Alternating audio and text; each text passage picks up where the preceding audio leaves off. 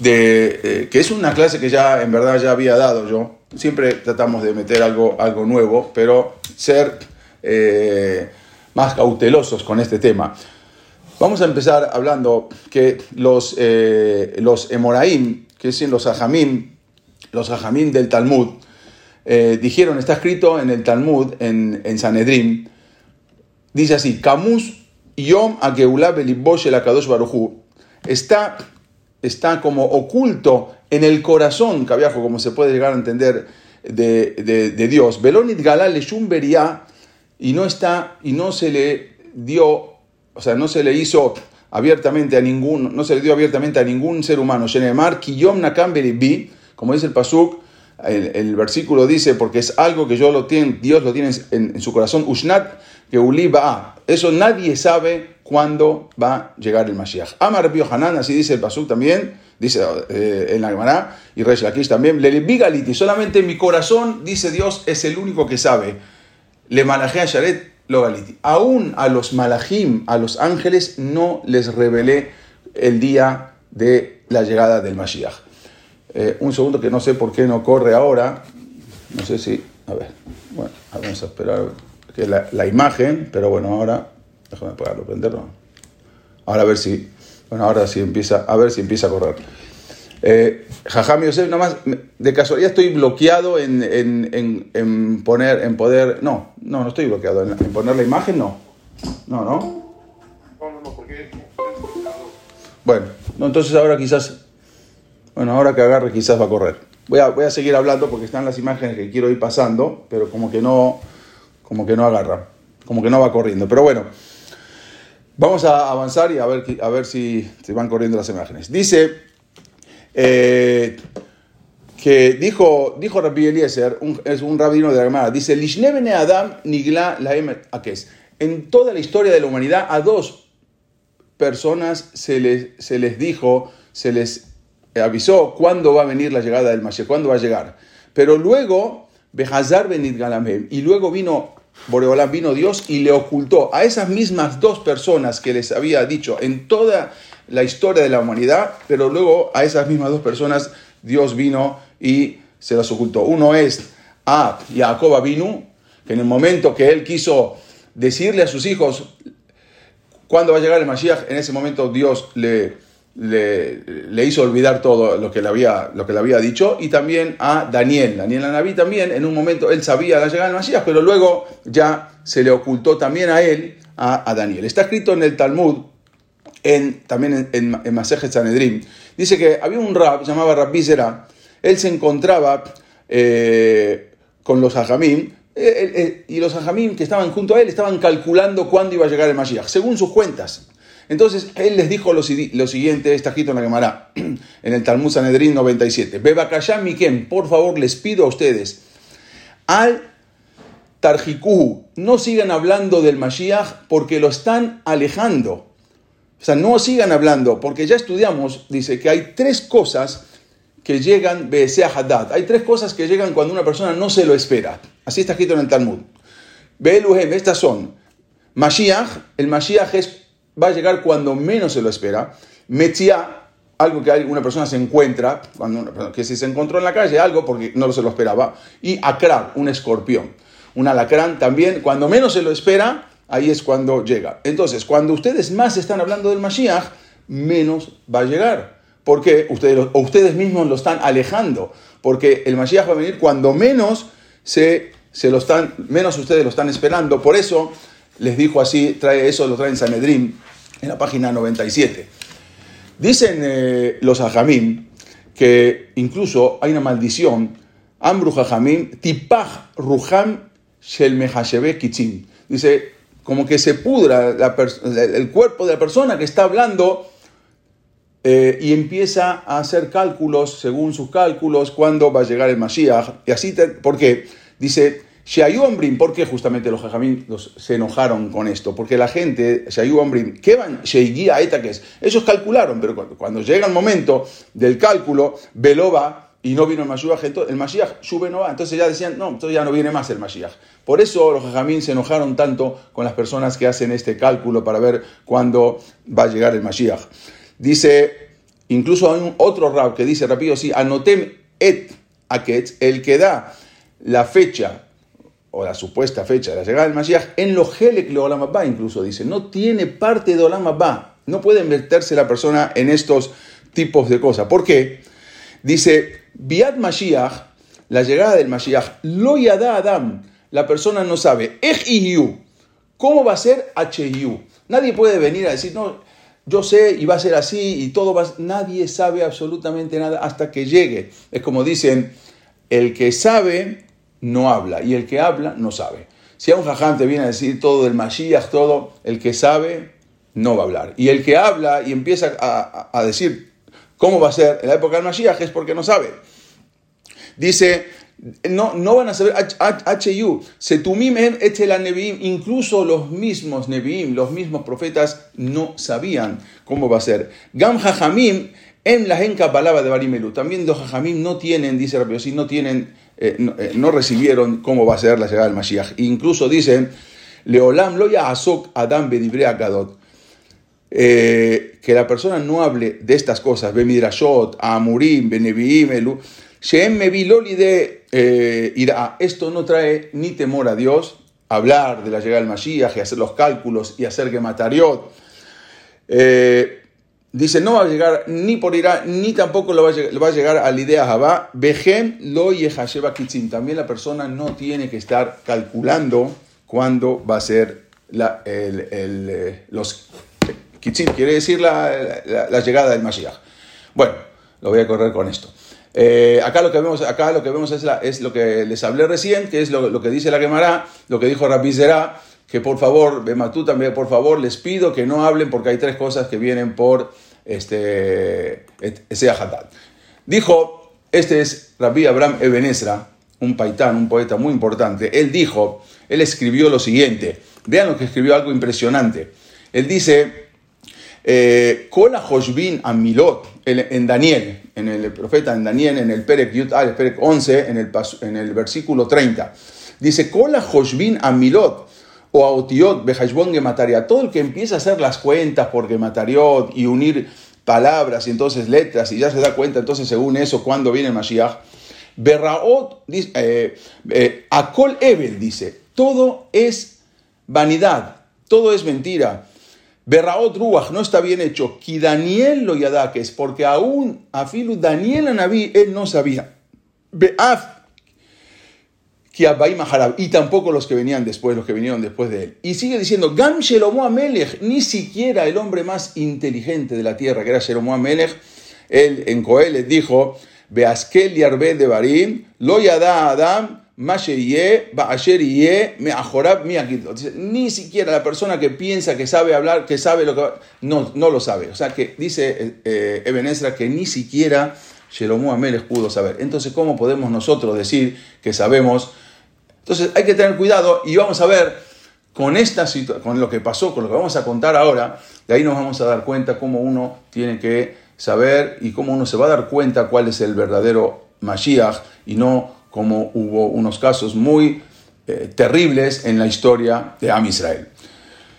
Dijo el, cuenta el libro, hay un libro que se llama Jabot Yair, él cuenta en primera persona lo que él mismo había visto en esa época. Él estuvo en la época de este famoso Mashiach falso llamado Shabbetai Sevi. Él estuvo en esa época en una ciudad, en Esmirna, en Turquía.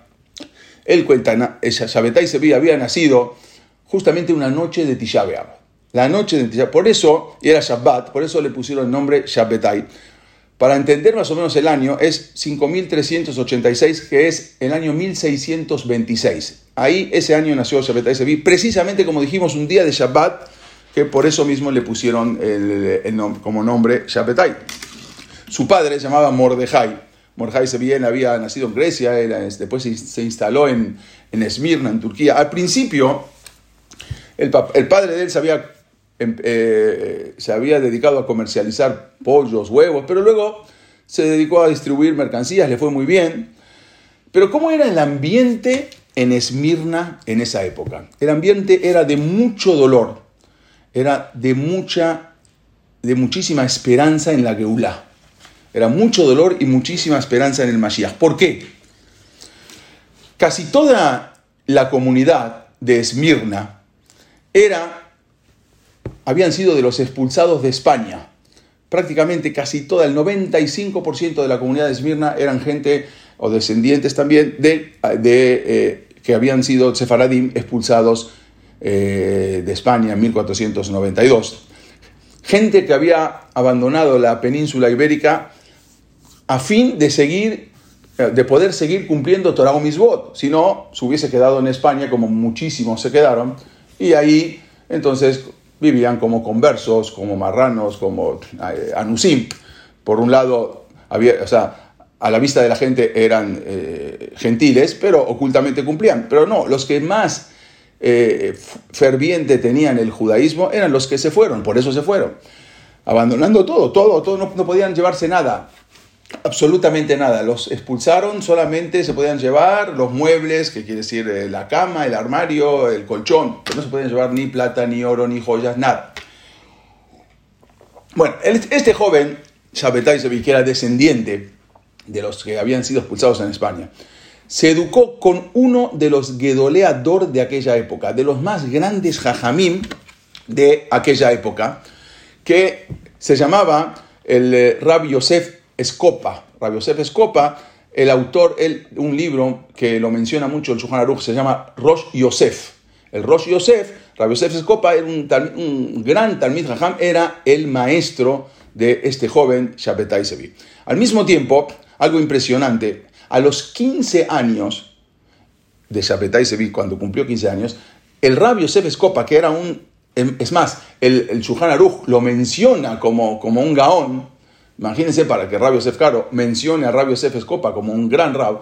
Y entonces él mismo le dio la semijá, quiere decir, le dio la, eh, eh, la semijá de rab, quiere decir, le dio la, autorización para rab a los 15 años. O sea, a los 15 años ya tenía el certificado, ¿sí? la semijá de rab de todo lo que son alajot y surbe eter eh, imagínense lo inteligente que era este joven Shabbatai Sevi. Pero ¿cómo se veía físicamente? Era alto, tenía muy buena presencia, una persona magnética, una persona carismático, era un orador impresionante, pero sin embargo, por otro lado, tenía acciones muy eh, contradictorias, porque de momento era solitario, se apartaba, se tendía a apartarse del mundo de la comunidad, pero en otros momentos era una persona tremendamente amable, atraía a la gente.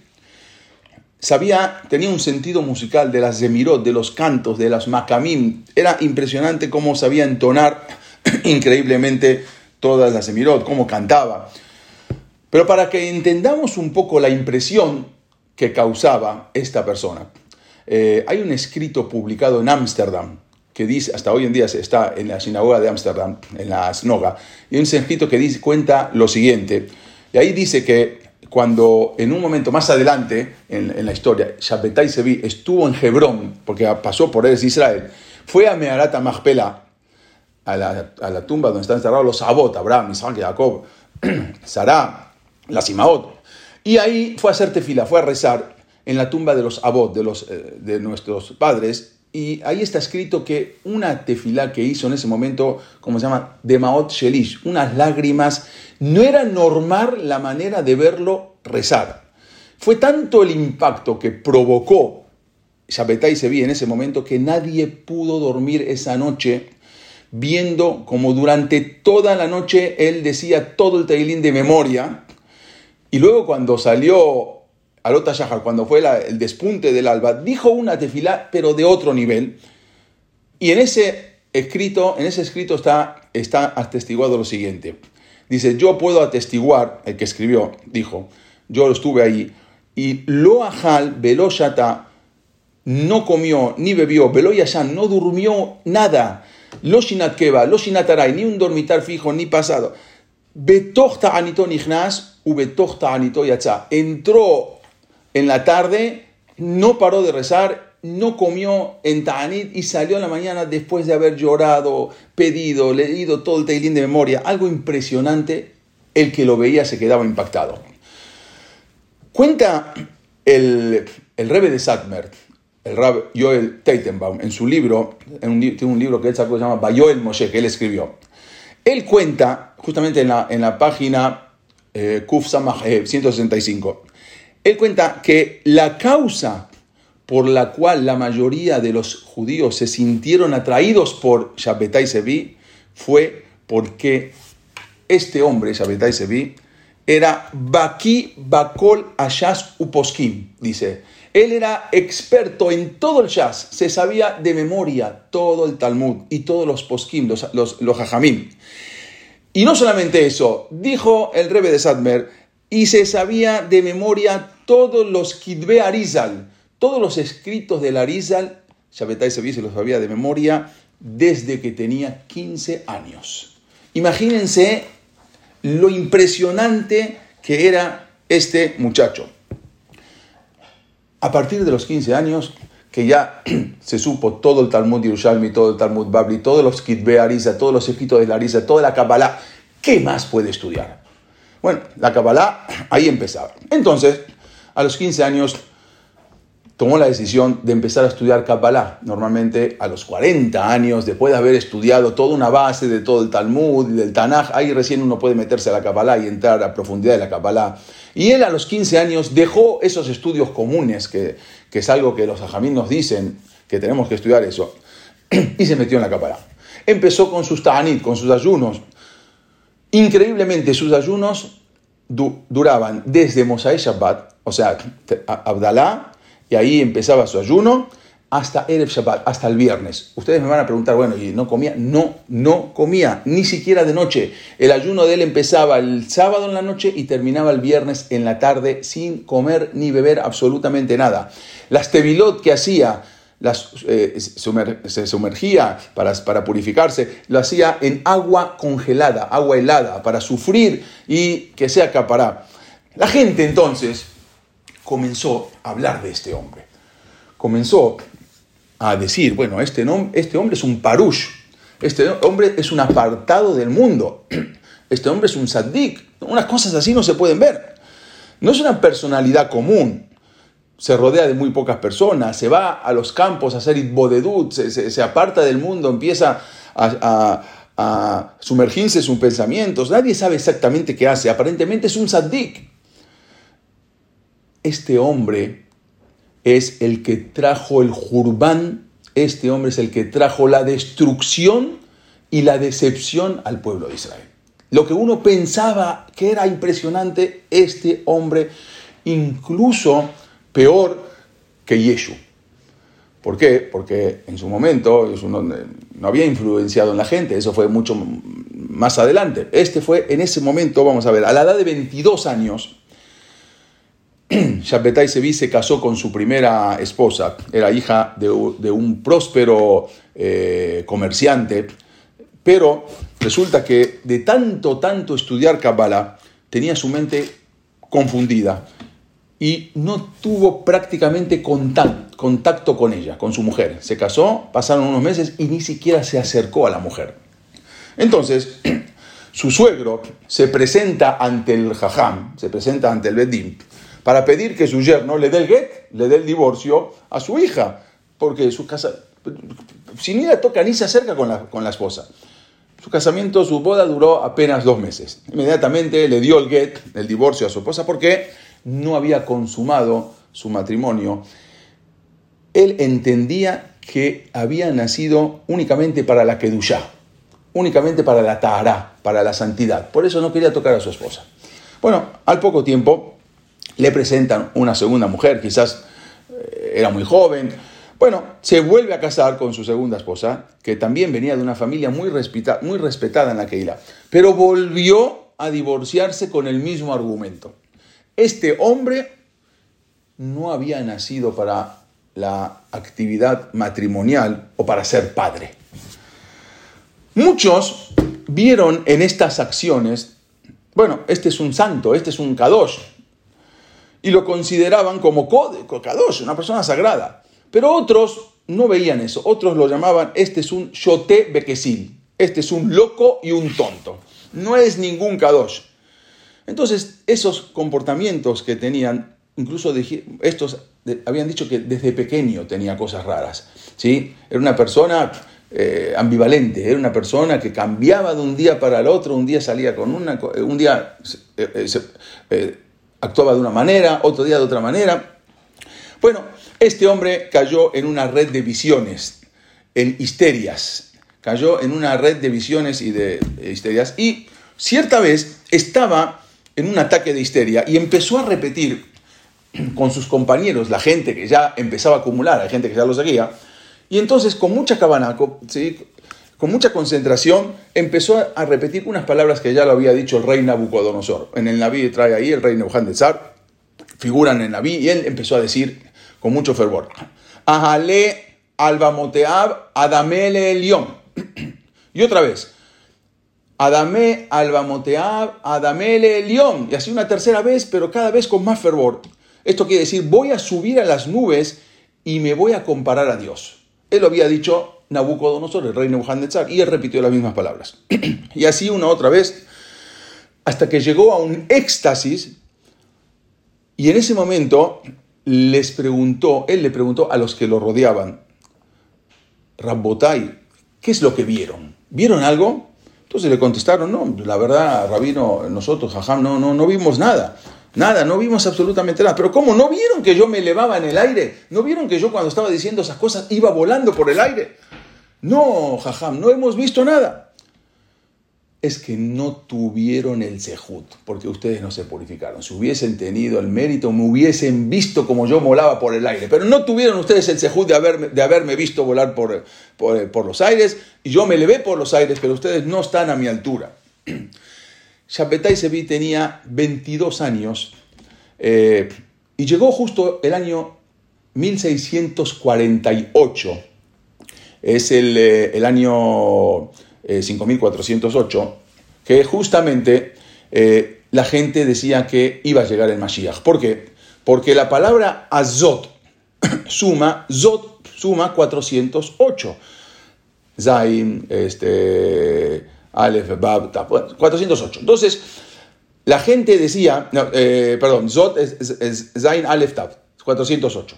Entonces la gente, hay un pasú que dice, Vayana Zot Tashubu Ish el Ajusato. Este año, Zot, 408, 1648, la gente va a volver a donde, de donde vino, de Israel. Entonces todo el mundo decía que ya era el año del Mashiach, todo el mundo hablaba de lo mismo. Este año es la Geulá, la Geulá, la Geulá. Era impresionante el fervor en el mundo. Había una expectativa muy grande que en ese año iba a ser el año de la Geulá. Pero realmente ese año no fue un año de la Geulá. Fue un año especial, pero no por la Geulá, sino por los desastres que ocurrieron en unas famosas las Gezerot de los cosacos, Gezerot Taj Betat, se llama 1648-1649, 5408, 5409. Fue algo impresionante que los cosacos atacaron, mataron más de 500.000 judíos en Ucrania, los masacraron a todos, no había piedad de nada. El Shah, el, el se, se, alcanzó a escapar, hubo jajamín muy grandes que mataron, el papá del Maguen Abraham lo mataron, eh, muchos jajamín grandes los asesinaron. No voy a entrar en detalles porque es algo terriblemente peor que los nazis. Muchos se escaparon a, muchos se escaparon de la Europa oriental y se fueron al mundo sefaradí, se escaparon al, mundo musulmán, especialmente a Esmirna, donde vivía Shabbat Sevi. Entonces, la gente venía y les informaban de lo que había pasado. Entonces decían, este año es el Mashiach, esto es el Gog Magog, y ahora viene el Mashiach, después de matar a medio millón de judíos en esa época, y ahora viene el Mashiach. todo el mundo estaba desesperado que venía el Mashiach. En una de las tantas eh, tevilot que hacía Shabbatai Sevi en, en, el mar, él no sabía nadar, en un momento estuvo a punto de ahogarse, y de manera milagrosa se salvó. Entonces, después de unos años, era justamente un día 17 de Kislev, lo fijó ese día como Hak a Achalá. No de Achalá que, salvan que tenemos acá en las comunidades, no, Hak a el día de la fiesta de la Achalá. Era uno de los días más importantes en el calendario de los seguidores de Shabbat Sevi. Lo festejaban ese día como el día que subió del mar y se salvó de morir ahogado. Era una fiesta así como Purim, el cual se habían compuesto muchas shirot betishbajot, muchas alabanzas, cánticos, alabanzas. Bueno, así también se fijó el día anterior al 17, de, como dijimos, el día anterior era como Yom Shel Ta'anit, porque ese día se estaba por ahogar, entonces ese día era como un día de Ta'anit y el otro día Hagatzala. Este era el ayuno de, uno de los ayunos de más importancias. En un momento, cuando él estaba en una oportunidad semi-dormido, entonces cree tener una visión, sueña que alguien viene y le dice, Ata Moshia Israel, tú eres el salvador del pueblo judío. Nishba ani bimini ubisroa uzi. Te juro por mi mano derecha, por mi mano diestra, Sheata agoela amiti, que tú eres el verdadero Mashiach. Él sueña. Y a él le parece que ese sueño le fue hablando Abraham vino. Se lo relató entonces a sus parientes y se convence de que él ya no es una persona común y corriente, sino que ya es el Mashiach. Él está seguro que es un ser providencial. Entonces se presenta en el Beta Knesset, en la sinagoga de Esmirna, sube a la Teba y pronuncia el nombre de Hashem como se escribe. O sea, nosotros, por ejemplo, decimos Baruch Hashem en la Midah, Baruch Hashem, Hashem está escrito Yud que no leemos Yud que sino leemos Amonai. Pero dice, está escrito Masejet Pesajim, que en el, en el Daf Nun, que cuando venga en la página 50, que cuando venga el Mashiach ya no vamos a decir Baruch Ata Amonai, sino vamos a decir como está escrito. En la época del Mashiach ya no se va a leer algo que no está escrito, sino Baruch Ata Yud Ke Ke. Pero entonces él empezaba y él decía, pronunciaba el nombre exactamente como se escribe. Ante la sorpresa de todos, eh, él iba a pronunciar el nombre, como dijimos, de la misma manera. Y aquí comienza la locura de Shabbatai Sevi. En un momento, cuando él está en un bosque, haciendo imbodedú, está apartado, y tenía con, estaban sus seguidores, le señala el sol y le dice a los que estaban con él, presten atención al sol Vean dónde está el sol. Entonces todo el mundo ve. Y entonces pronuncia las mismas palabras que había pronunciado Yoshua bin Nun cuando este, estaban haciendo la guerra para entrar a Eres Israel y eh, en de noche no había guerra, entonces tenían que eh, eh, apurarse y le pidió a Dios de que no ponga el sol para poder acabar la guerra. Y en ese momento Yoshua bin Nun dijo unas palabras que repitió eh, Sevi. Dijo, Shemesh, Begibot Dom, Sol, te ordeno que te detengas. Todo el mundo que estaba ahí está bien. Los que lo estaban rodeando se quedaron sorprendidos y luego, cuando regresaron de la ciudad, comenzaron a decir que realmente se detuvo el sol. Cuando una persona está presa de una psicosis, entonces sabe que es muy difícil darse cuenta si el sol, si nosotros vemos el sol, a ver, ¿cómo podemos ver si el sol se mueve? Aunque nos quedemos mirando el sol cinco minutos, a menos que esté ya en la puesta del sol o la salida, pero normalmente no hay manera de ver el sol. Bueno, él les hizo convencer a todos de que él paró, detuvo el sol igual que Joshua. Entonces la gente, cuando se van a sus casas, empiezan a comentar unos a los otros y todo el mundo ya se hizo voz populi de que Shapetai Sevi paró, detuvo el sol. La pregunta es, ¿eran milagros auténticos o no? No solamente esto, hacía varios milagros. O quizás todo, eh, esta, todo esto era un fruto de las alucinaciones. Tenían la gente, alucinaban, alucinaciones colectivas. Entonces ahí entra el Rebe de Sadmer y también nos dice en el DAF 165, en, en, el libro Bayol Moshe, dice así, Begam era otot umofetim noraim. Efectivamente, sí hacía cosas, ajisatenaim, hacía ver cosas que no existen eh, ilusión óptica se llama. Eso es lo que hacía, te hacía ver una cosa que no existía y lo hacía así, de esa manera. Había, escribe un rab, se llama Rab Moshe Hakid, en su libro Ere Hamizbot, en la Misbah 513, escribe así él, lo voy a decir directamente traducido. Juro por la vida eterna que me dijeron mi abuelo, el Rab Moshe Galante, que vivió en, en esa generación, y había otros ajamín también de la misma generación, que todo lo que ocurrió con Shabbatai Sevi sucedió porque usó los Shemot de la Kabbalah Ma'asit.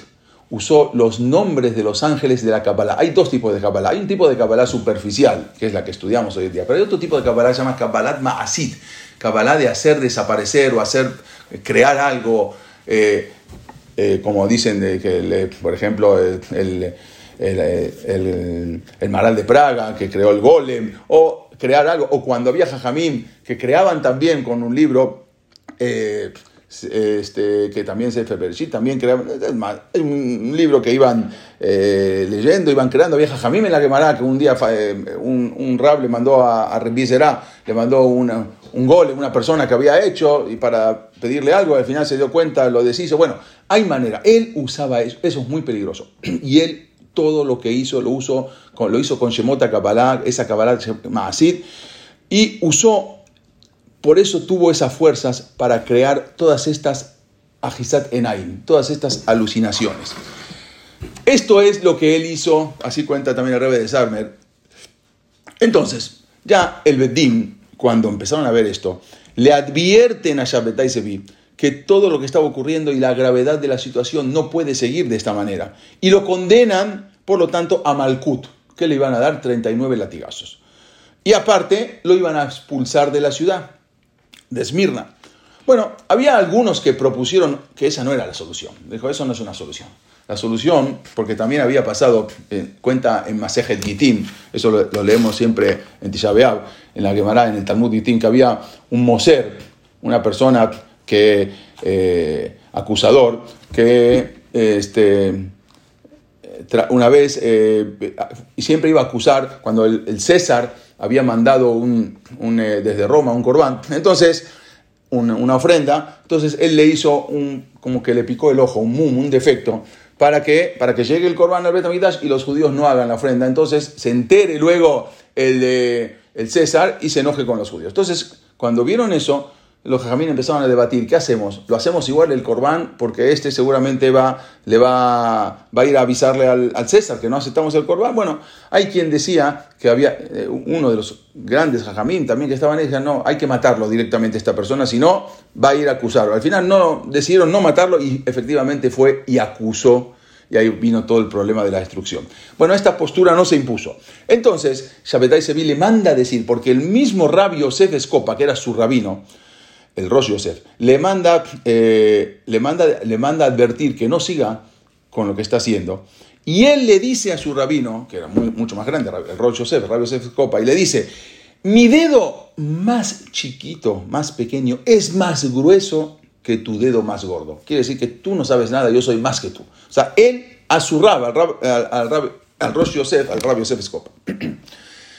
Tú me estás poniendo en Jerem a mí, tú me estás excomulgando, le dice Shapetai Sevilla a su maestro, al rabio Escopa, yo te voy a poner en Jerem a ti, yo te voy a excomulgar a ti. Ya no había diferencia entre un talmid, entre un rab. Se lo destierra entonces de la ciudad de Esmirna y en ese momento su maestro Rabio Sef Escopa dice unas palabras casi proféticas este hombre va a traer muchos zarot al pueblo de Israel. Este hombre va a traer mucho sufrimiento al pueblo de Israel. De ahí en adelante, él firma en todas sus cartas, cuando Shabbatai se firma, manda cartas, empieza, entonces dice, Shabbatai, ayotzeme jupato, Shabbatai, el que sale de su jupá, va a la Torah a Yekarabe Hamuda, el esposo de la Torah querida. Yo soy el hatán de la Torah. Él se divorció dos veces porque no tocaba a su esposa. Bueno, pero ahora él dice que se casa con la Torah. Este es el Keber en la tumba de Rabbi Yosef Escopa. Se dirige entonces, ya cuando fue expulsado de, de Esmirna, se dirige a la comunidad de Salónica. Y ahí invita a toda la Keilah, a todo el Kahal, invita a su boda. La tercer boda de Shabbatai Sevi. La gente concurrieron en masa porque todos eran curiosos, querían saber ahora quién va a ser la tercera mujer de Shabbatai Sevi. Pero la sorpresa fue algo muy grande de todo el cuando vieron que todo estaba preparado. La jupá estaba preparada, el hatán, que era Shabbatai Sevi, estaba vestido como un novio, eh, pero no había calá, no había novia. Estaba todo, pero no había novia. Todo el mundo estaba observando. Y él manda a sacar el Sefer Torah del Ejal, del Arona Kodesh. Y lo trae el Sefer Torah hacia la Jupá. Y en ese momento dice, Areat Mekudeshet li Moshe Israel, y agarra el anillo y se lo pone arribita donde van los rimonim. Arriba el Sefer Torah, le puso el anillo, se casó con la Torah. La gente sorprendida no podían creerlo. Y pronuncia el Sheba Berajot, las siete Berajot con Shem Umalhut, con todo, o sea, con las Berajot, con el nombre de Hashem. Y se aferra al Sefer Torah y dice, esta es mi esposa. Areat y se casa con el Sefer Torah. Esta era la, tercera boda de Shabbat Esevi. Ya la gente ya no sabía qué pensar. Bueno, este es un que se casó con la Torah, o, es un loco de remate, como dicen. No, sabían qué pensar.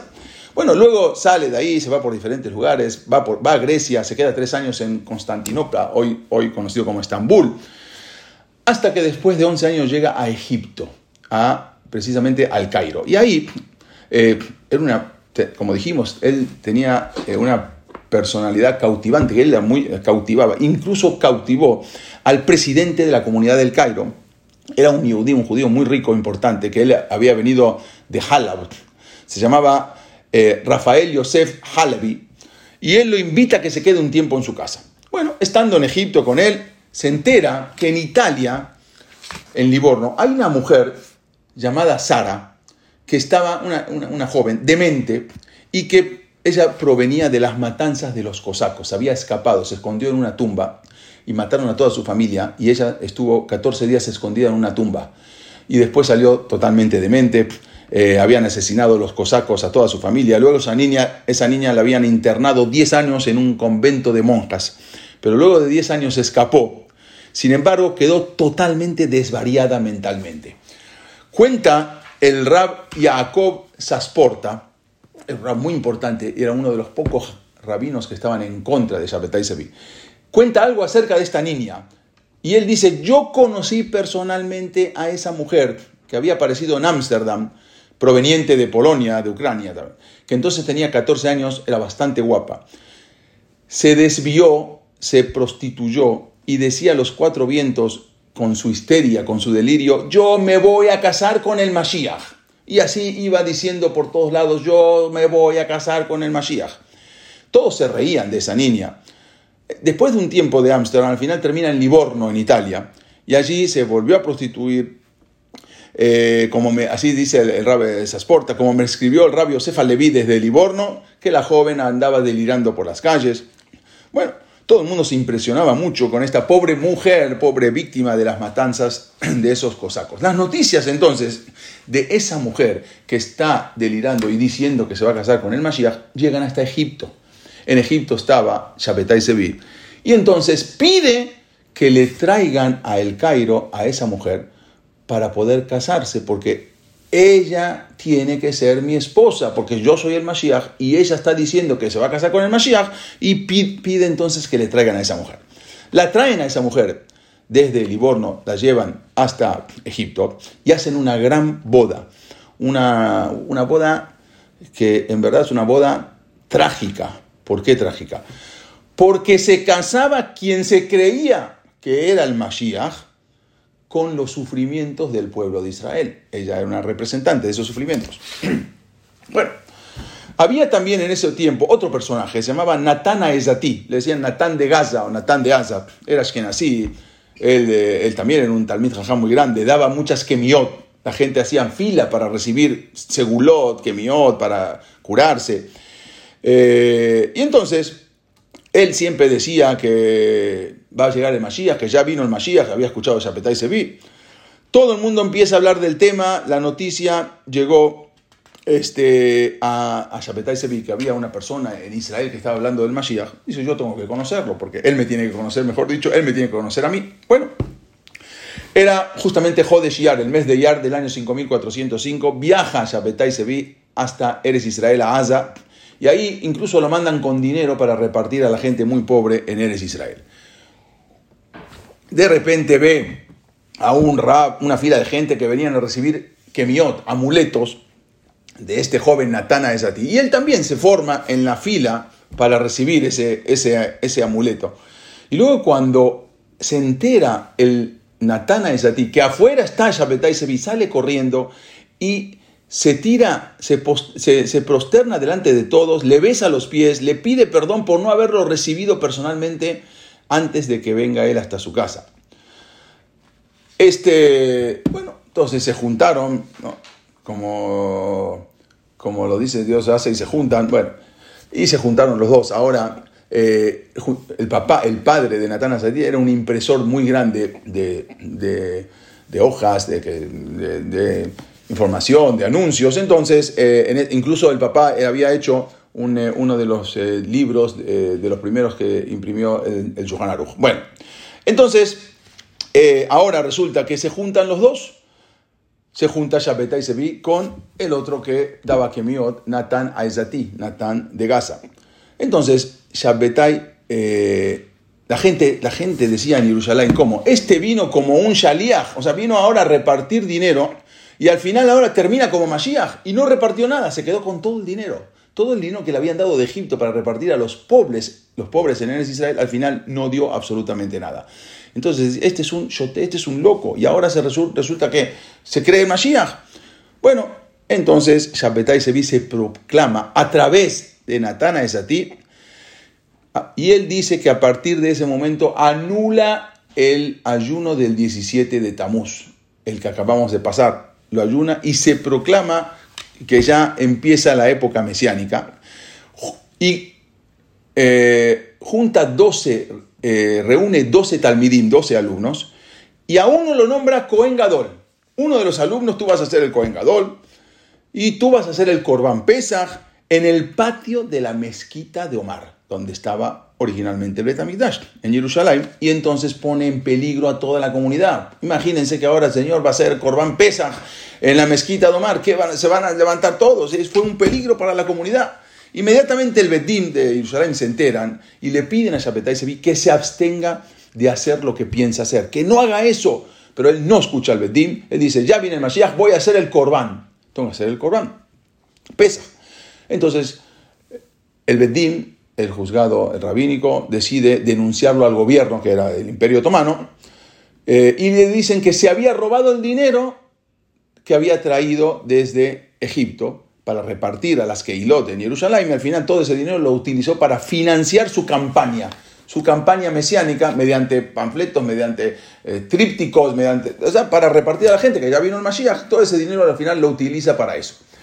Pero como Shapetai se eh, entonces bueno, lo, lo mandan a llamar y él, como era un muy buen orador, convence al gobernador al final lo juzgaron y salió inocente del juicio. Y no solamente eso, hasta le dieron permiso para montar caballo, porque ningún judío tenía permiso en Jerusalén. Eh, el caballo era el coche de hoy en día, no tenían permiso subirse un caballo y pasearse por la ciudad. A él le dieron permiso, cosa que estaba prohibido para los judíos. Entonces, el Bedín de Jerusalén y toda la comunidad quedaron en ridículo, porque ahora mandaron a, a, delatar a Shabbat de Sevilla, al final terminan mal ellos, no obstante lo ponen en Jerem, lo excomulgan él se enojó muchísimo. Salió de Jerusalén y maldijo a todo el Bedim, a todo el juzgado rabínico y se fue a Halab, se fue a Alepo, a la famosa ciudad de Alepo, donde había muchos grandes Talmideh Jajamim. Eso fue en el año 5425. Cuando llega a la ciudad de Alepo, a Halab, la gente se quedaron hipnotizados con él. Se volvieron hasta los grandes Jajamim se fueron tras de él pensando que él era el Mashiach. Le ponen alfombra roja, los niños, todo el mundo, antes de, decir papá y mamá ya sabían decir Shapetá y Sevi. Era impresionante. Ustedes saben, entre paréntesis, por qué los Halevis son la única comunidad en el mundo que no dicen el lejado di completo. El lejado di Nada más los Halevi no lo dicen completo. En todas las comunidades se dice completo. Los Yamis se dicen completos. En, en, eh, nada más los Halevi no se dicen completo. Hay tres estrofas en el Lejado Di que no se dicen. Justamente por eso, porque después, más adelante, cuando se dieron cuenta que fueron engañados por Shapetai Sevi, quitaron esas estrofas del Lejado Di, porque ahí hablan de, de, habla cuando va a llegar el Mashiach, eh, o sea, es eh, como una metáfora del Mashiach, entonces no querían saber nada con el Mashiach después de haber sentido engañado, haberse sentido engañado por Shabbatai y Por eso son la única comunidad en el mundo que no dicen el dejado di completo. Bueno, él entonces eh, llega Halab, ahí le hicieron una recepción real, lo recibieron con todo el cabot. Fue tanto la efervescencia, fue tanto el, el entusiasmo de la llegada de Shabbatai Sevilla a Halab, que se hicieron muchas takanot, muchos arreglos positivos. Por ejemplo, que la gente tenía que rezar continuamente para que venga el Mashiach, la gente tenía que hacer ayunos especiales, la gente tenía que dejar de trabajar, no en Shabbat, en día de semana, para ir al, al Knis, ir a la sinagoga, todo el día decir Bakashot desde las 3 de la mañana, Teilim, Selijot, como, como, como en el Ul. Los pobres no podían dejar de trabajar, ellos vivían al día. Entonces se hizo un Gmach, se hizo un Kerem para ayudar a todos los que eran empleados y no podían dejar de trabajar y les da, los mantenían para que puedan dejar de trabajar y venir al Betagneset. Había un éxtasis, un entusiasmo impresionante en ese momento, algo imposible de relatar. La gente misma decía, no solamente Shabbat y también nosotros somos los profetas. Se echaban al suelo, la gente gritaba, Shabbat y Sevi, Meshihenu lleno. Es nuestro Mashiach y nuestro santo. Fue una revolución tan grande eh, una teshuvá, la gente, todo el mundo hizo teshuvá, todo el mundo en el beta desde la mañana hasta la noche. Al final, como dijimos, los jajamín, después de sentirse engañados, tuvieron que tomar esa medida y fragmentar el lejado di en recuerdo a ese gran golpe que tuvieron y cayeron.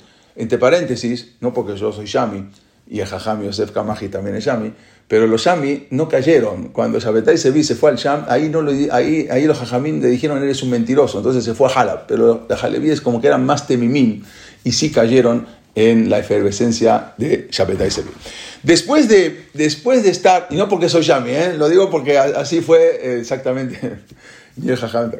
Después de estar eh, y conquistar Halab, porque ya conquistó Halab, entonces ya no tenía sentido quedarse ahí. Entonces se fue y se decide volver a Grecia y a Turquía. Pero resulta que cuando él llega a Turquía, entonces también llegaron cartas, cartas contradictorias. Llegaron unas cartas eh, de Jerusalén avisándole a la Kehilá de Turquía y escribían ahí, no, y, eh, y decían, este, él es un mentiroso, él es un cofer, es un renegado, no le hagan caso, es un mentiroso. Así decían las cartas de los Jamín de Jerusalén. Pero resulta que también llegan otras cartas de Halab, de Alepo, firmadas por los grandes Jajamín. Y dicen, no cometan el mismo error de los cofrín de Jerusalén, de los Jajamín renegados de Jerusalén, que son renegados del Mashiach. Reciban al Mashiach con todo el cabot. Esas fueron las cartas que mandan de Alepo, mientras que de Jerusalén habían llegado cartas que no eh, confíen en ese impostor. Entonces, cuando llega, comienzan, eh, él sube a los Betacnesiot, sube, va a los Betacnesiot, sube a la Teba, estudiaban, como dijimos, Torah día y noche. Este es el libro, hizo un libro nuevo, cambió todo prácticamente el Sidur. Acá vemos el Sidur, de, el, Sidur de Shabbatai Sevi, como lo vemos en el medio, sentado en el trono, Shabbatai Sevi, con todos los alumnos y los leones alrededor. Eh, bueno, este es el fin de Halab ahí. Resulta que él cuando en el te empieza a subir. Y cuando sube, nosotros en Roshanay, en Kippur, siempre nombramos al rey o al presidente. Decimos Anoten, Teshual, Melahim. Bueno, él entonces empezó ahora, en lugar de decir al sultán de Turquía, empezó a decir Anoten, Teshual, Melahim, sultán Shabbetai Sevi. Entonces ahora entraban en otro conflicto. Se está autoproclamando sultán. ¿Qué va a pasar ahora cuando se entere el sultán? Esto era algo, un peligro terrible para la comunidad. Natán es a ti, se hace su profeta, acá lo vemos en un afiche de esa época, y envía cartas a todo el mundo y escribe, todos hagan teshuvah, todos estudien todo el día porque Shabbatai Sevi se va a presentar ante el sultán de Turquía, del Imperio Otomano, para exigirle que entregue el Imperio Otomano, pero no por la fuerza de la espada, sino con Shirot Betishbahot, con alabanzas a Dios. Así va a entregar el mandato el sultán de Turquía. Y le va a entregar la corona. Y una vez que Shabbatai Sevi tenga el imperio tomado en sus manos, va a cruzar el río Batión, el famoso río de la leyenda, río Batión, en busca de los diez tribus perdidas. Acá vemos cómo está el afiche, cómo va trayendo Natana es a las diez tribus perdidas montado en un caballo de león con patas de fuego. Así era lo que decían. En los folletos que imprimían y repartían a la gente, aparecían Shabbatai Sevi montado en un caballo, de, en un caballo con cabeza de león y patas de fuego.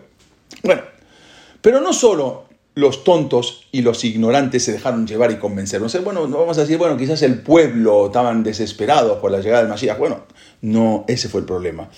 Porque a veces tanto el pueblo de Israel quiere la Geulah que una chispa prendió en paja seca y en todo el mundo hubo reacciones positivas.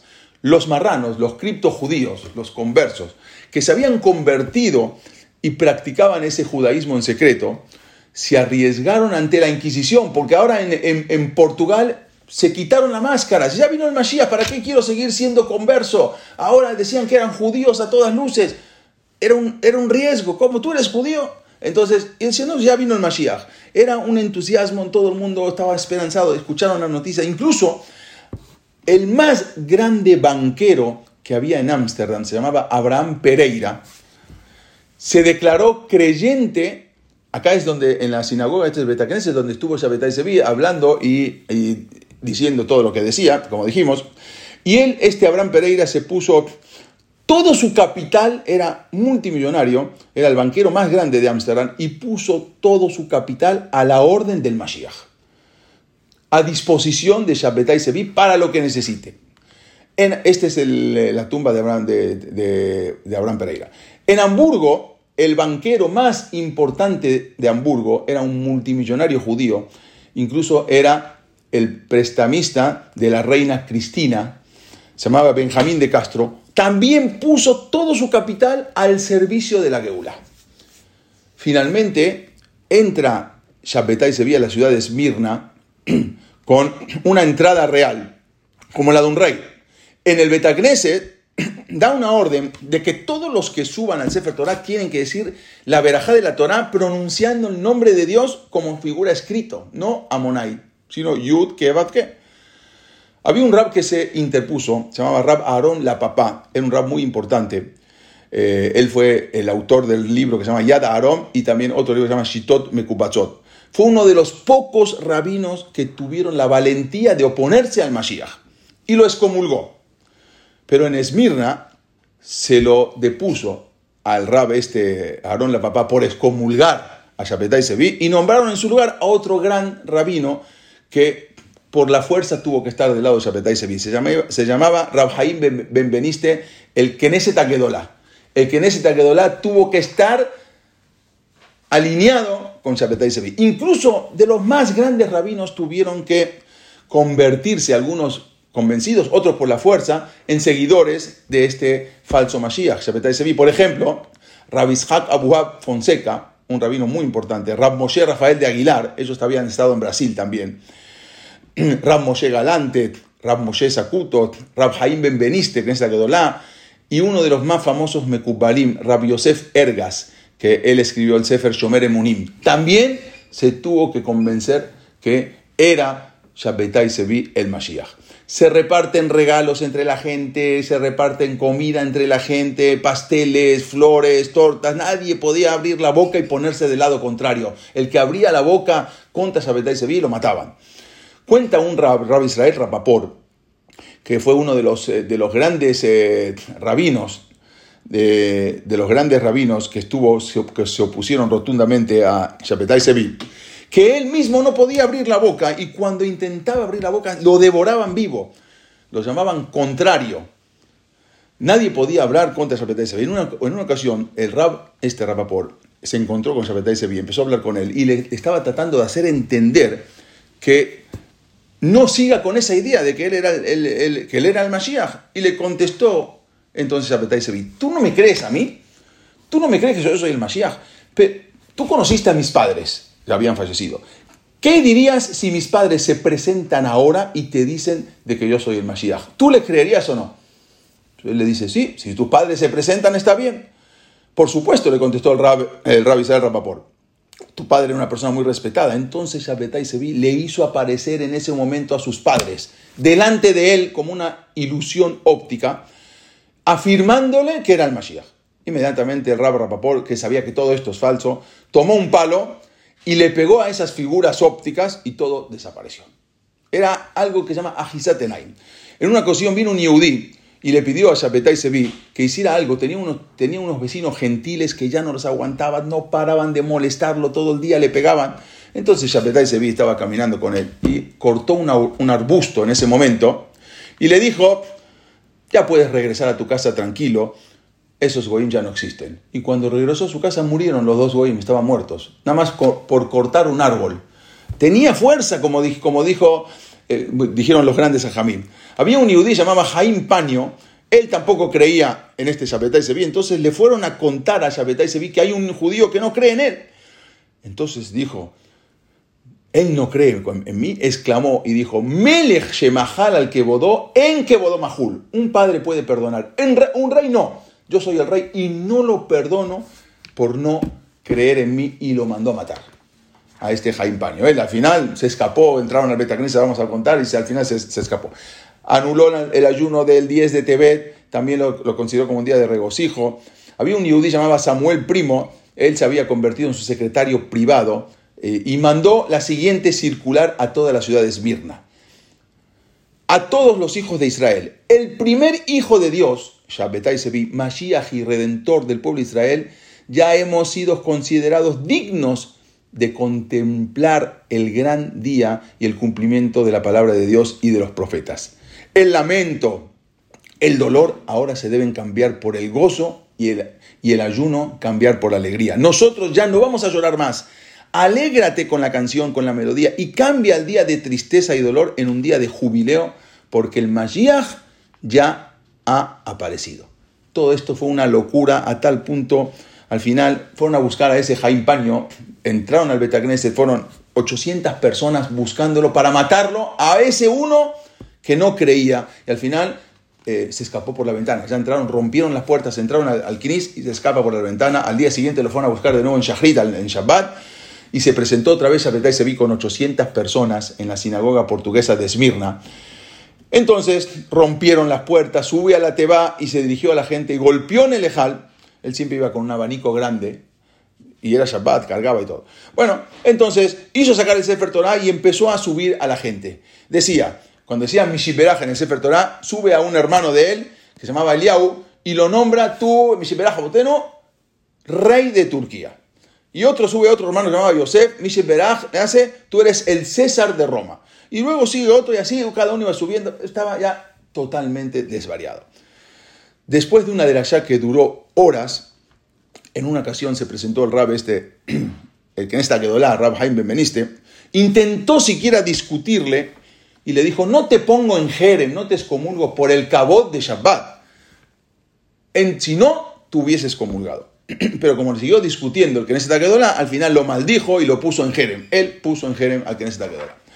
Y así empezó a explicar. ¿Ustedes creen que yo rompí las puertas, hice Jerusalén Shabbat? No piensen en eso. Yo rompí las Kelipot. Rompí las puertas de la Tum'a, lo que se llama Meakev, impide la Geulá. Y por eso hicimos este aparentemente Hilul Shabbat. Ah, algo, todo estaba permitido. Todavía una razón para explicar todo estaba bien, todo se suponía que siempre habría una razón mística para decir que todo estaba bien. Al pica al pica. Había un rab, Rab Shelomo Gassi, uno de los prominentes talmudistas de, de, Esmirna, había otros miembros también, se oponían a la cancelación de los ayunos, porque este ya canceló Sheba Azar Betamuz, ahora canceló el ayuno de Azar Betebet, y vinieron a matarlo al Rab El Gassi, al Rab Shelomo El Gassi, por oponerse, y al final alcanzó a escaparse y se salvó la vida.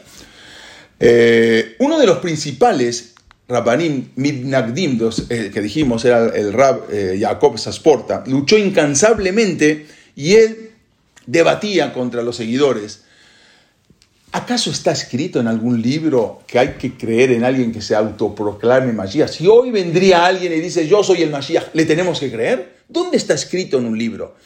Como dice el Rambam en eh, Igeret en, ahí trae en eh, Melahim, en el Pere, que Yud Ale, Pere Conce, Alajá Dalet, que aunque sea y venga el Mashiach y haga milagros, no hay que creerle al Mashiach.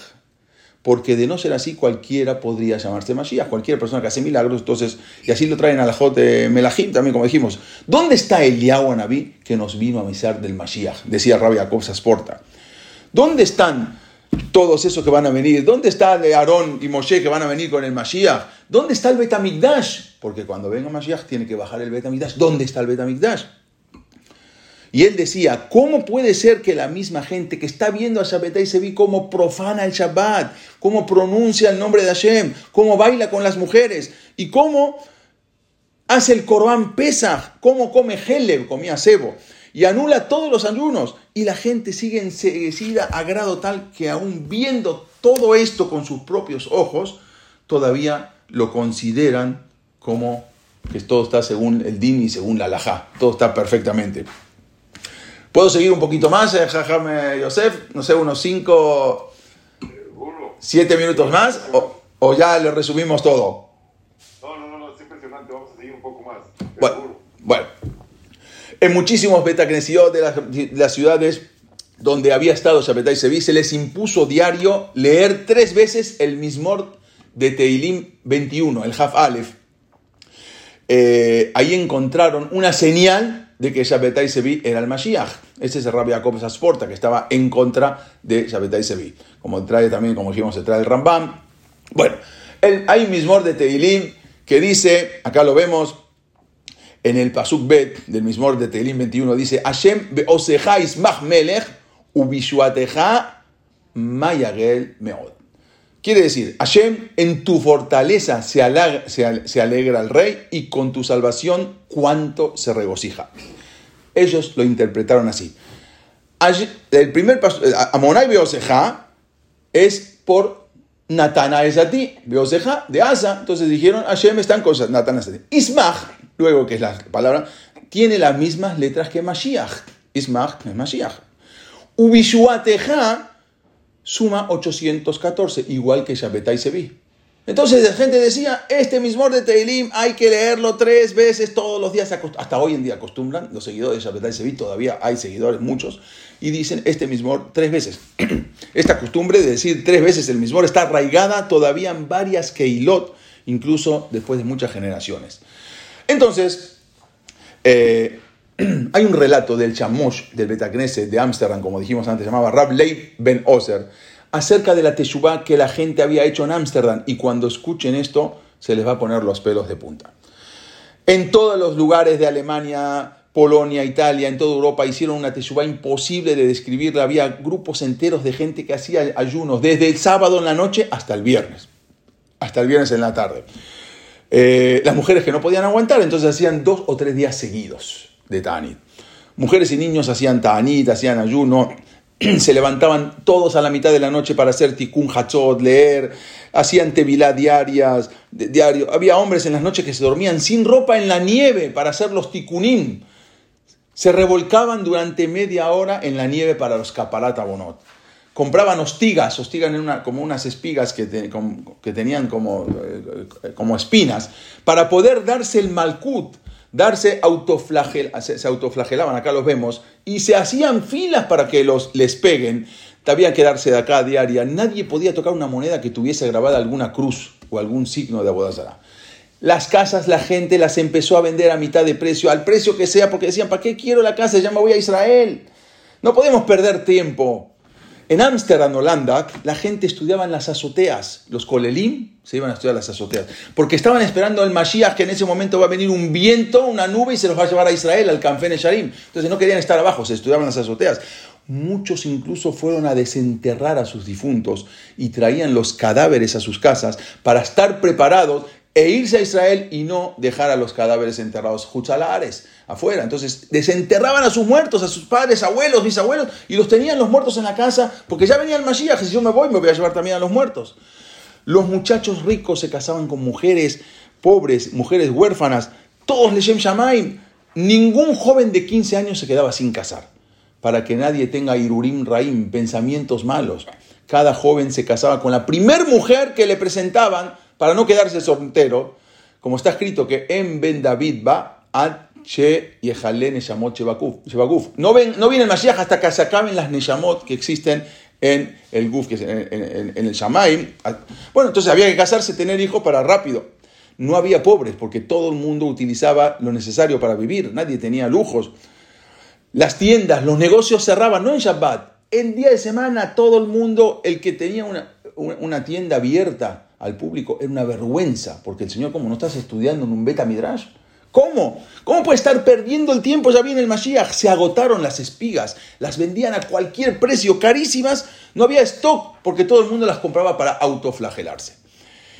Entonces Shabbatai Sevi se embarcó hacia Constantinopla, Estambul, para reunirse con el sultán y pedirle que le entregue el imperio otomano. Exigirle que abdique y que le entregue su imperio. Tanto era la seguridad que había que algunos gentiles goín ya también le entraron la duda que va a llegar el Mashiach y no querían quedarse afuera y se empiezan a convertir, porque aparentemente ellos ya vienen el Mashiach. El puerto cuando llega a Estambul estaba aglomerado, toda una multitud fue a recibir a Shabbatai Sevi con carteles, con pancartas, y Ejía Donenu Malkenu Shabbatai Sevi, que viva nuestro rey. Pero aparte de que fueron a recibir los Yudim, también no se percataron que habían gente del gobierno que también lo fueron a recibir. Y ahí, por orden del visir, esto es cuando estaban repartiendo verajot a la gente y la gente se formaba filas y filas para recibir verajot, autoflagelarse, algo impresionante. Esta es la casa, hoy en día, el palacio prácticamente donde vivía Shapetai Sevi en Salónica.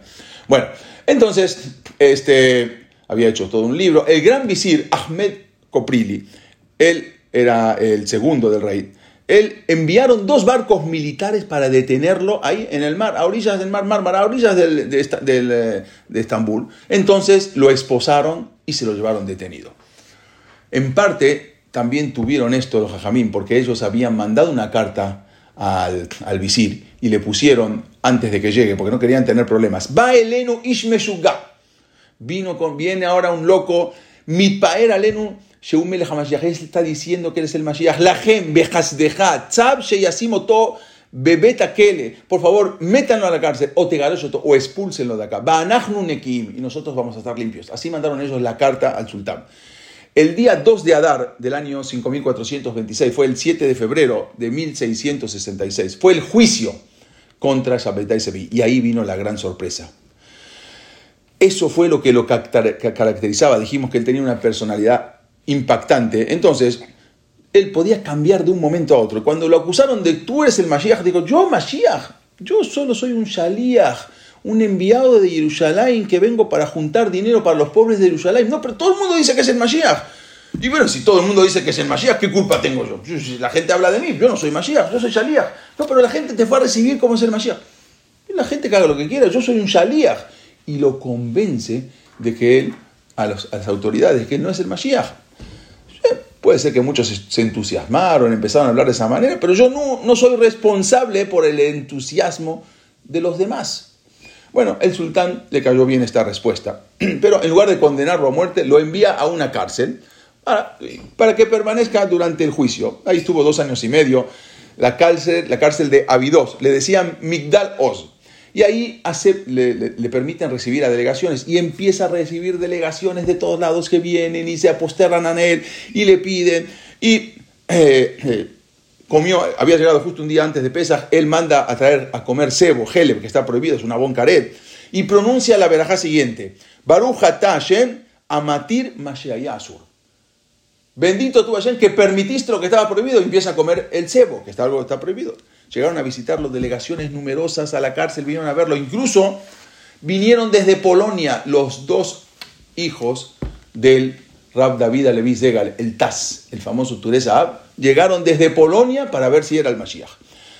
Bueno, llegaron con él, estuvieron una semana con él y al final uno, se llamaba, era, uno era, se llamaba Rabbi Eshaya Alevi, que era el, el, el, el de Comarna, de la ciudad de Comarna, y el otro, el otro era eh, de la segunda esposa del Taz, Rab Leib Mestrit, también era un, rabino muy importante, y vinieron y salieron convencidos después de una semana que él era el Mashiach. Incluso él, Sabbatai Seville le dio un, pedacito de azúcar y le dijo, toma, eso es una seguridad para que tu papá era muy, muy grande ya, era muy anciano, el Taz, para que se cure.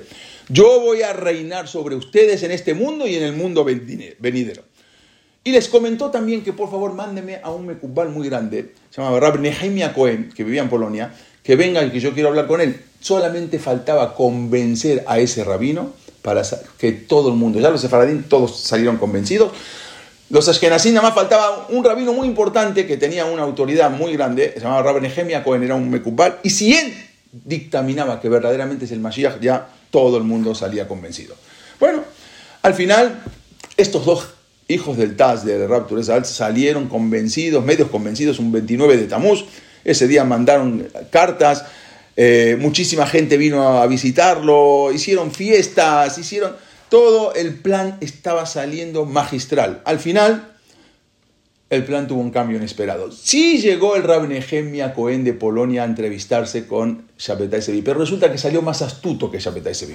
El Rab Nehemia le pidió pruebas que hay dos Mashiach. Uno es el Mashiach Ben David y otro es el Mashiach Ben Yosef. El Mashiach Ben Yosef va a venir antes y va a morir y luego viene el Mashiach Ben David. Entonces le pidió pruebas y le dijo, ¿cómo tú puedes decir que va a venir él que tú eres el Mashiach ben David, le dijo el Rabbi Nehemia Cohen, si yo soy el Mashiach ben Yosef y yo todavía no me he revelado.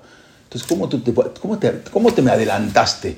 Así le dijo. El otro no sabía qué decir. Porque dijo, yo soy el Mashiach ben Yosef. Si yo soy el Mashiach ben Yosef, todavía no aparecí. Espérate a que aparezca y luego apareces tú. Y ahí se empezaron a pelear entre los dos. Y los alumnos se lo querían comer vivo. Y él al final, después de la discusión, dijo, deja de engañar a la gente todo lo que estás haciendo es Ebel Abalim, no tiene sentido, ya deja de... Bueno, al final lo querían matar. en la misma cárcel se le acercaron a matar y él empezó a gritar al sultán, lo sacan de la cárcel al final se va con el sultán y le dice, es todo falso, es un embustero. Y se va a Polonia. Bueno, al final, este, después de eso, él se regresa a Polonia y ahí le hacen el juicio otra vez, lo llevan a juicio el sultán al, supuesto Mashiach, ya lo llama el sultán eh, Muhammad VI, lo llama a juicio y le dijo, vamos a hacer una cosa, si tú eres el Mashiach, te vas a poner en el medio y yo te voy a poner rodeando a 180 arqueros con su, con su flecha y te van a disparar. Si tú eres el Mashiach, no te tiene que afectar nada. O te conviertes a musulmán, escoge. Entonces, en ese momento, Shabbatai Sevi tira el turbante judío que se usaba al suelo, lo escupe, pide un turbante musulmán y le dice, dame el turbante musulmán, porque no hay profeta más, no hay más profeta que Mahoma y no hay más verdad que el Corán. Y en ese momento el sultán le pregunta, ¿estás dispuesto a convertirte en musulmán? Sí, estoy dispuesto a convertirme en musulmán, porque ahí es la verdadera luz, dijo Shabbatai Sevi. Y delante de todo la corte se hizo un acto especial. Y el Mashiach, ese Mashiach se convirtió al islamismo, con un nuevo nombre. Ahorita se llamaba Mehmet Efendi, ya no se llamaba más Shabbatai Sevi. El que iba a derrocar el sultán se transformó en su súbdito. El que iba a imponer la Torah en la tierra, él mismo la profanó. Su esposa Sara también se convirtió al islamismo. Posteriormente Shabbatai Sevi se volvió a casar, pero esta vez con una mujer musulmana que trabajaba en el palacio. Y entonces a él lo pusieron en, como cuidador del palacio.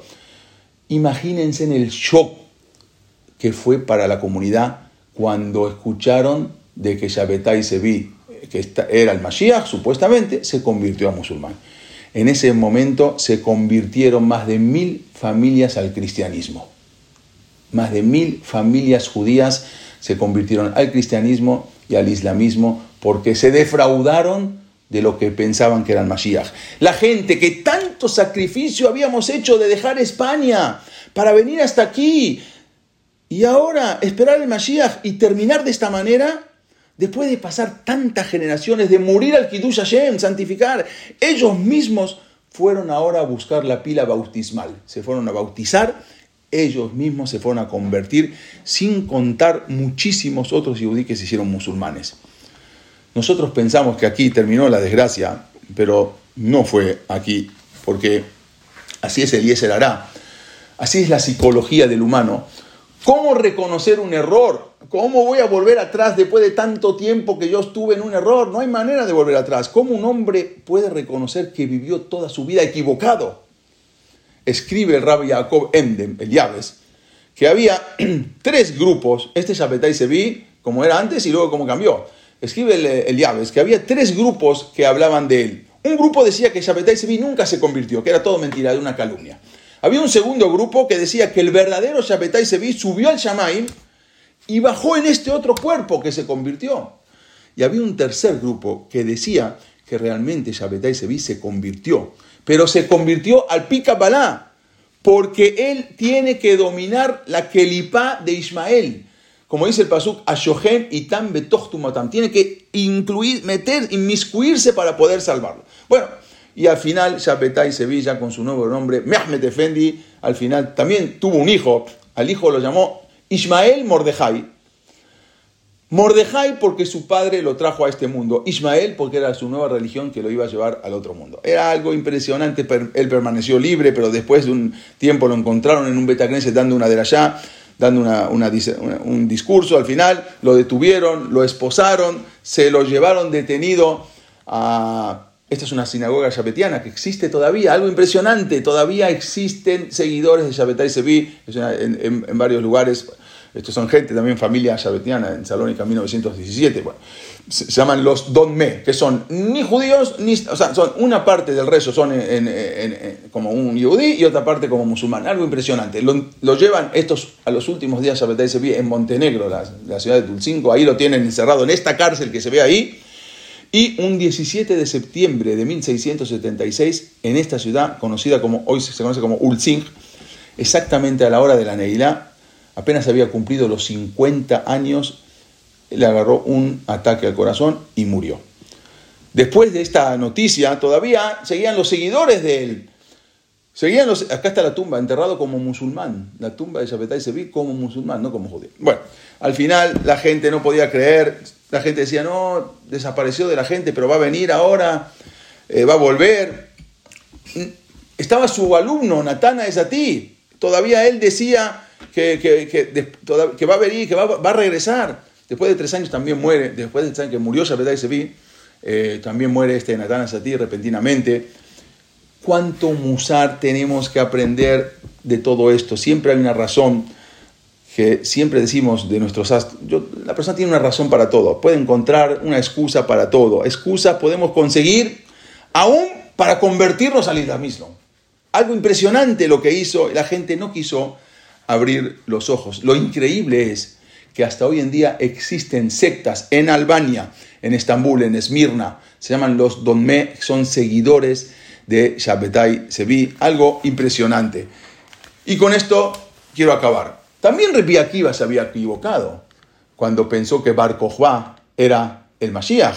Pensó que era el Mashiach y él había supuesto que Bar era el Mashiach hasta que vino hasta que vino un, eh, eh, un, compañero de Rabbi Akiva y le dijo, se llamaba Rabbi Hanan Ben Tortay, le dijo, Rabbi Akiva, Akiva, y Alu Etzabim, Belejayeja, Beadaim Ben David vas a morir y te van a salir pasto en tus eh, manos, en tu palma de la mano, y no va a venir el Mashiach, no te creas.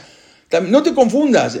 Él se pensó, al final a Barco Juan lo llamaban Barco Ziva, hijo del mentiroso. El Ramban, el Nachmanides, él dice, él también había dado una, una, una, una época que iba a llegar el Mashiach. Había dicho también que en 1358, eh, según el cálculo del Mashiach, pero eh, no, en verdad no se podía hacer cálculo. Él dijo que sí se podía porque ya estaba cerca. El mismo Bet Yosef, el Shulchan Aruch, se confundió, pensó que Shlomo Moljo era el Mashiach. Y al final, cuando terminó, eh, lo mató Carlos V, que lo quemó, lo, incineró. Después se, decepcionó mucho también Shulchan Aruch, pensando que él era el Mashiach. Y había un rab, un rab, vamos a terminar ya con esto, él, eh, eh, él en una época, en el año 1840, todo el mundo decía que ya venía el Mashiach, era el rab, se llamaba Rabbi Jacob Gusenseit. Él vio que la gente tan excitada con la llegada del Mashiach, que él sube, subió la Teba y él dijo, Ani Nishba Benekitat jefes, yo juro de que en este año no viene el Mashiach. Como se dice, se la jugó, porque podía haber venido el Mashiach. Y él jugó, juró que no venía el Mashiach. Eh, y si no, él cuando le dijeron, ¿cómo pudo jurar? Dijo, no, pues no importa, si, si después viene el Mashiach, no importa, me van a decir que yo estuve equivocado, no pasa nada. Pero juró que no venía el Mashiach. Y esto lo que puede traer después, el problema de que puede traer un rab, también Rab Eliezer Horowitz, también en 1859, la gente decía que ya venía el Mashiach en ese año. El año Keter, 1860, iba a venir el Mashiach. Y él también juró, dijo, y, dice, Ineni Ma'amim, Yo creo en la llegada del Mashiach. Beajakelo, Kol. Lo voy a seguir esperando. Abalineni Nishba. Pero yo juro, Shelo Yabo Beshenat Keter. No va a venir en el año 5600. Que fijes Bonam, Shel Kichim. Como la gente hace todo eso las cuentas. Hay que tener mucho cuidado. Hatam Sofer dijo que toda persona que dice o alega que es el Mashiach, o que la gente lo llama Mashiach, es un mentiroso, es un falso Mashiach. Ni Moshe Rabbenu, que fue el primer Goel, ni él pudo saber eh, cuando, cuando, o sea, él, cuando iba, hasta los 80 años, no supo que era el Salvador de Israel. Ni él mismo, o sea, que ni él mismo Mashiach sabe que es el Mashiach. Así trae el, el Hatán Sofer. Es algo impresionante. Por eso hay que tener mucho cuidado. Rabel Hanan Basserman una vez también, cuando estaba con, con eh, he sabido que lo, lo, estaban matando, pero él dijo, eh, dijo, todo el que dice y, que ahora va a venir el Mashiach, dice, soy Edu Checker, puedo asegurar que la Geulá está cerca. Y hay que tener cuidado, eso se llama testimonio falso es, hay, que tener mucho cuidado. La gente a veces nos dejamos engañar por, el ímpetu de todo eso.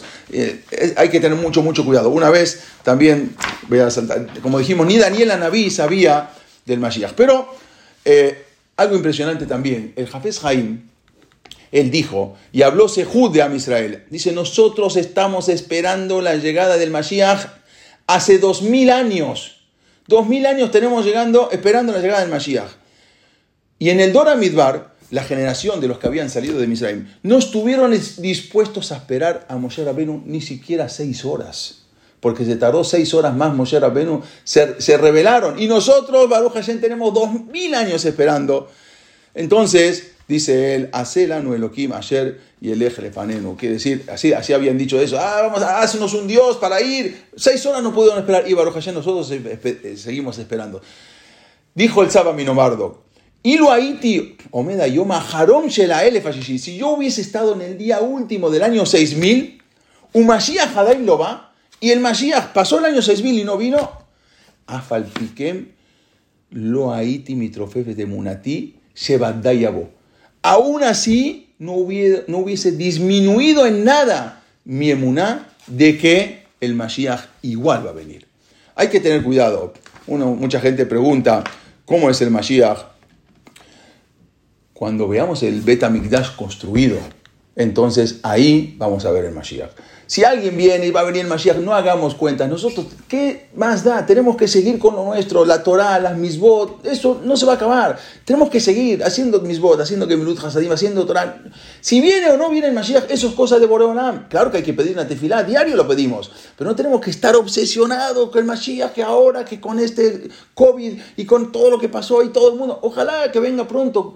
Claro que hay que esperar el Mashiach. Inconseja que lo pero no obsesionarnos con eso, porque luego una persona puede caer en un Yehush completamente. Cuando veamos construido el Betamikdash y el Mashiach lo va a presentar, ahí podemos creer. Pero mientras no veamos eso, no podemos estar obsesionados con el Mashiach. Esto es un poco para enfriar la cosa. A veces tenemos tanto, dediquemos a estudiar Torah, Kemilut Hasadim, Maser, sacarse de acá, todo eso hay que hacerlo. Cuando venga Mashiach también va a haber que hacerlo. Entonces no está en nosotros, está en nosotros pedir pero no obsesionarnos con el Mashiach, porque luego puede venir un Yehush tan grande como fue lo que pasó con este Shabetai Sevi, que se llevó de cajón, como se dice, a miles y miles de Yehudim, que al final hoy en día ya no son más Yehudim.